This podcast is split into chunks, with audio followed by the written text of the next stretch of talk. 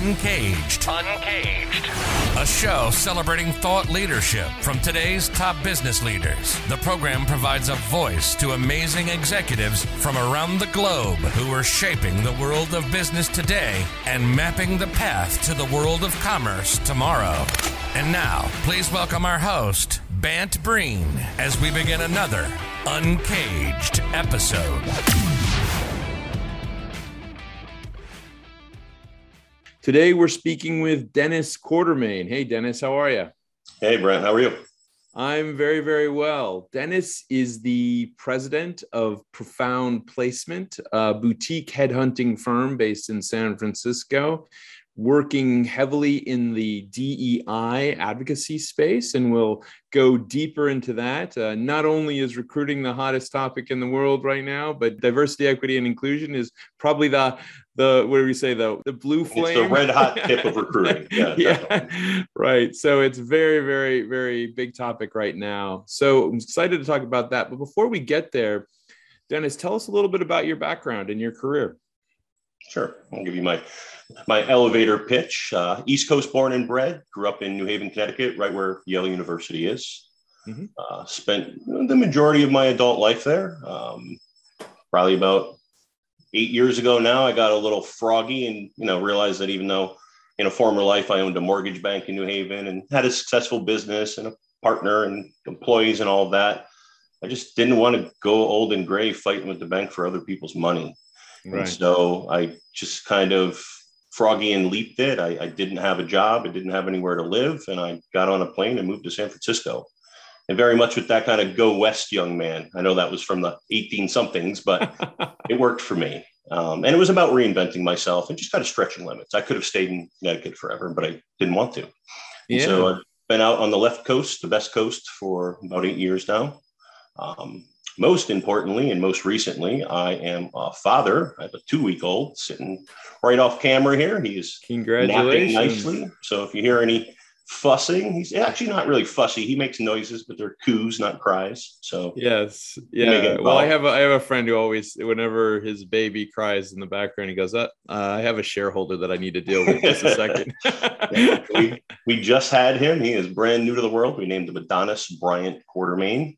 And, uh, Congratulations. Uh, thank you. They aren't lying when they say that everything shifts when you have a baby. I mean, it's I consider myself pretty worldly in experience, but it is all brand new and I'm loving it. I mean, it really does. yeah, does. no, no, no. I, I mean, we could talk for hours about that. And uh, it's, uh, you, you look uh, strangely rested though, which I'm, I'm, I, I, I don't think I slept for several years when I, when I went through that process. That must be your editors taking care of the, the video. Yeah, maybe, maybe. Sleeping 45 minutes at a time. That's lovely. Lovely. Back to my story. So I basically, you know, I picked myself up, I moved West, I got into recruiting for me, they were very similar businesses. I used to be in the mortgage business where I would kind of advise and counsel somebody through a somewhat scary major life change.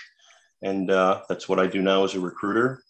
Um, you know, and it's it's been amazing. I, I run a small boutique firm, as you pointed out, and I focus in DEI. So yeah, so tell me more about profound placement and and really the the focus on diversity, equity, and inclusion. Sure. So when I say boutique, it is definitely not meant to be pinky up. Um, I am an army of one, and that is by design. Um, I've had a team in, in, in a former business, and frankly, found myself to really be at my best and able to show up for my clients and candidates when I'm, I'm focused on them. And mm-hmm. so, not high volume, but definitely high touch, super mm-hmm. high touch. Um, a lot of the business that I do these days, and I think this is a great sign, it's repeat business from clients that I've placed for before. Um, you know, for me, recruiting is a, a many-headed animal. You've got, you know, the very transactional, you know, five minutes on the phone. Here's the role, title, company, and parking space. Yes or no. Um, I try not to be a pitch artist. I, I really believe in, you know, being full process and and being the center of the relationship that I am trying to essentially sponsor. And so I focus in diversity, equity, and inclusion. I started the business with a much broader umbrella of communications. And for me, as I've kind of developed, you know, a client set in the business, I've realized that diversity, equity, and inclusion really do sit at the center of all communication, you know, within the, mm-hmm. the workplace. And so that has become my focus. It is brave work. It's it's emotionally heavy work, not even so much mm-hmm. for myself, but for the people that I am placing. It's it is a whole different animal to, to be able to talk about those things in, in a meaningful way. And so, yeah, you know, as you said, kind of red hot tip, you know, since especially the George Floyd killing in, in the last year and a half, two years, I feel like the 90s version of D and I, which was about quotas and making sure that you have employee resource groups, has has really expanded into a conversation about what really needs to be talked about. Yeah, I would love to know more about that. I mean, the uh, space, uh, you know, the chief diversity officer role has been around for years, um, but it's very much evolved and and certainly one that is uh, very pertinent right now because of all of the issues that you just mentioned. But I'd just be curious to see kind of the types of skills that that person has these days is going into that type of a role, and um, and kind of what the companies are expecting, your clients are expecting. You know, change is definitely the right word for that. Transformation mm. is in, in place. I mean, as I kind of tongue in cheek, you know, mentioned just a minute ago, you know, when diversity and equity kind of first came onto the corporate scene, at least, it was, you know, it was about how many people of, of which ethnicity are on each team. And, you know, are you giving the employee resource group enough money to buy donuts for their Thursday meeting every two months? You know, and, and you need to, to lay that cornerstone. But I think that mm-hmm. things have become much, much more systemic and much more holistic in the way they're being looked at to your specific question, Ben, the leadership, you know, top-down understanding of, of diversity, equity, inclusion has changed immensely in the fact that, and I just had this conversation with a client, a, a major, I mean, top five in their industry, 60,000 global employees, and they have DEI as a function, but it sits under mm-hmm. HR. It's just another task for their human resources to deal with. And the call came into me as a referral and, and basically, it was somebody in the C suite just trying to brain pick for me does it make sense for us to make a new vertical within the company that specifically focuses on those practices? And I, I, yeah. I couldn't be more of a fan. I mean, it is not an HR issue. It is its own animal. And you know, you asked about the skills and the kind of people. Some of my advice to this individual was, you know, and this, this is going to sound a little off-putting, but it, it, these are the kind of conversations that you need to have to have, you know, true change happen. Just hiring somebody that's black doesn't mean that they understand diversity, equity, inclusion. Just mm. putting a woman in that position doesn't mean that they understand the subject matter. Mm-hmm. And so I think a lot of companies are coming to the understanding that you need somebody who actually has the skill set. I mean, true training in how to facilitate, how to assess these things it's not enough to be part of that marginalized set to be able to also go in and make true transformation. And so, mm-hmm. my advice to clients when it comes to DEI is to hire DEI experts, not somebody who has HR experience and DEI was part of it. Mm-hmm. You know, mm-hmm. it really does need to be its own expertise. It is its own expertise. It's just, it hasn't really set its own lane yet in, in the corporate world. But I do think that's happening. I mean, that call is indicative of exactly the change that we're, we're talking about. Oh, yeah, absolutely. I think it's a holistic organizational effort and change on pretty much every aspect of the business. So I can completely imagine the type of individual that you need to architect that type of a, a model. And I would imagine that, in general, the uh, recruiting space has been quite challenging and probably very interesting over the last couple of uh, months as we've all lived through this uh, at least the press has called the great resignation. Mm. um, how do you see that impacting businesses generally and how is that shaping up right now for you? You know to speak to you know and and my client set is what i get to see but it's a pretty diverse client set and i do that on purpose. I don't focus in one vertical that's why i focus on the skill set of my candidates instead of being a tech recruiter or a legal recruiter, you know, I focus on having a network of people that are experts in DE and I. Mm-hmm. The rate of attrition that I am seeing and hearing about is noteworthy. It's it's high, you know, mm-hmm. and I, I think that's kind of a push out from companies that aren't giving people what they feel they deserve, you know, the kind of justice and inclusion that they deserve. But it's also a pull from companies that want that talent. And so right at the end of the, you know, I, I guess the pandemic is finally wrapping up, if that's what we're willing to, to believe. Oh, I don't know.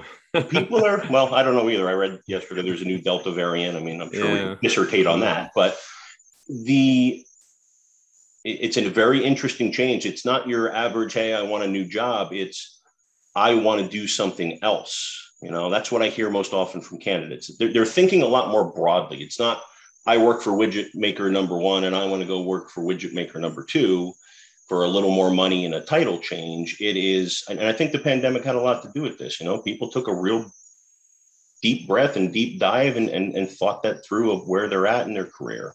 And so my clients are, they're hurting. I mean, they're losing people while trying to hire people on the, I guess we'll call it the back end of the process I've also lost quite a few deals in the last few months. You know, people who mm-hmm. we had fully through the hiring hiring process made an offer to, and there is so much churn in the market right now that if you don't move quick, and I've been telling all my clients, is speed. It's not about money or title right now. It's about a full candidate experience, really engaging them the entire time. And it's also about speed because, yeah, you know, I approach somebody and get them hot on XYZ company if we're not talking an offer in three weeks to a month, they've got four other offers. You know, and so it's it's really I don't want to say it's the perfect storm. I actually think it's a good thing that's happening. But yes, everybody is definitely feeling the change. Yeah, and uh, certainly it's because we were living through this this unusual moment, and and I'd just be curious for for your practice over the last year, year and a half, how that roller coaster ride has developed. Uh, I can only imagine you were living through some of the some of the challenges in the social justice space last year, and I can only imagine that impacted uh, some of your clients. Perhaps got some of the clients that weren't doing enough um, sure. a bit more active, uh, and just be curious how that's shaped for you. I mean, from my business perspective, you know, February of 2020, I went from having a full plate to offers, you know, pulled and we're not hiring for this anymore. I think everybody felt that. Yeah, you know, I, I call it like, uh, you know, my, my living room floor experience where I just was lying on my back looking at the ceiling for must have been like four or five hours going like how the hell? You know what's this, gonna happen next yeah, it's right? not even is this happening? It's like what do i do with this? Yeah know, how, how do exactly. I, where do i go? But yeah. i think it's also been uh, you know one of these few everybody experienced it. It's not industry you know defined. Everybody had to kind of go with the change. And so you know i went from full plate to i guess i had a plate but there was nothing on it. And what i did in that time was went and got myself smart you know, on DEI and got a DEI certificate. And, you know, and so for me, it was actually a good, you know, break, a gap. Um, I think my clients and, and what I see in here is they didn't lose a lot of people then, but people got thinking, you know, they had time mm-hmm. to sit at home and they spent more time with their families. And, and so sometime at the beginning of this year, let's call it March, I felt the wheels start really turning again. People started seeing some sort of light at the end of the tunnel. And then we get to the great, I can think they call it the great attrition, is what I've read as well. You know, I think mm-hmm. things went from a complete full stop, which I don't know has ever happened before, at least not in contemporary times. And then as everybody picked up, every it feels like, especially on the employee side, everybody came back with a different angle. It's not like they stopped and came back aligned the way they were. They they came back with a different mindset. Yeah and have moved forward as you said in a in a very very rapid manner wanting to kind of implement these things as quickly as possible.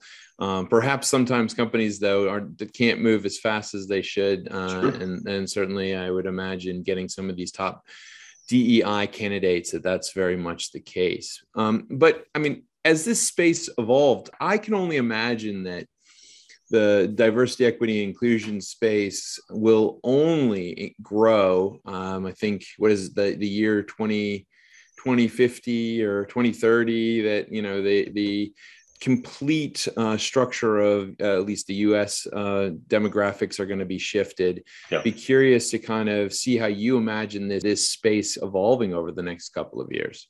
Sure. I mean, I think, as I said at the top, I the, the most important shift and what, what the paradigm that I think needs to shift and is happening is to define it as its own function.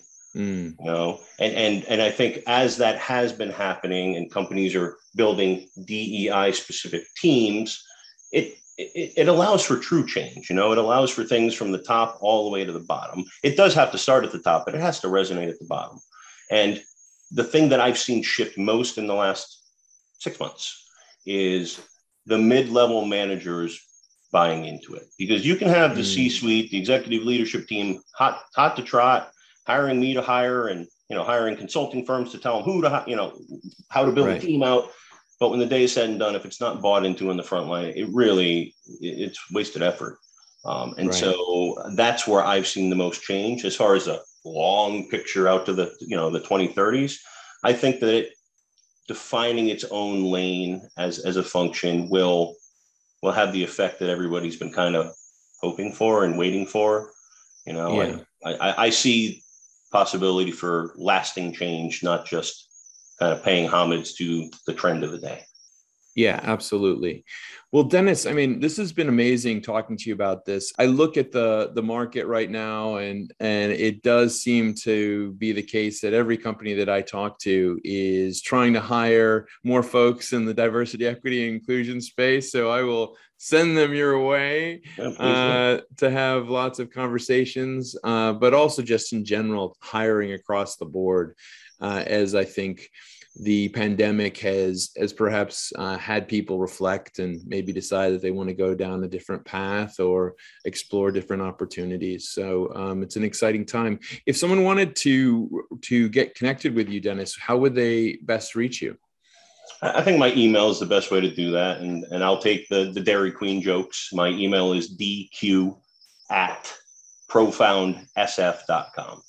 And everybody cracks the, you know, the, the, Dairy Queen joke, and I just learned to. I've learned to accept it. I I feel those. You know what? I think it's only a good thing. It makes it more memorable, memorable. right? So yeah. uh, you know that comes from that's my my marketing spin on the whole thing. Well, Dennis, thank you so much for being on the show today. We've been speaking with Dennis Quartermain. He's the president of Profound Placement, which is a boutique headhunting firm based in San Francisco, focused on the diversity, equity, and inclusion advocacy space.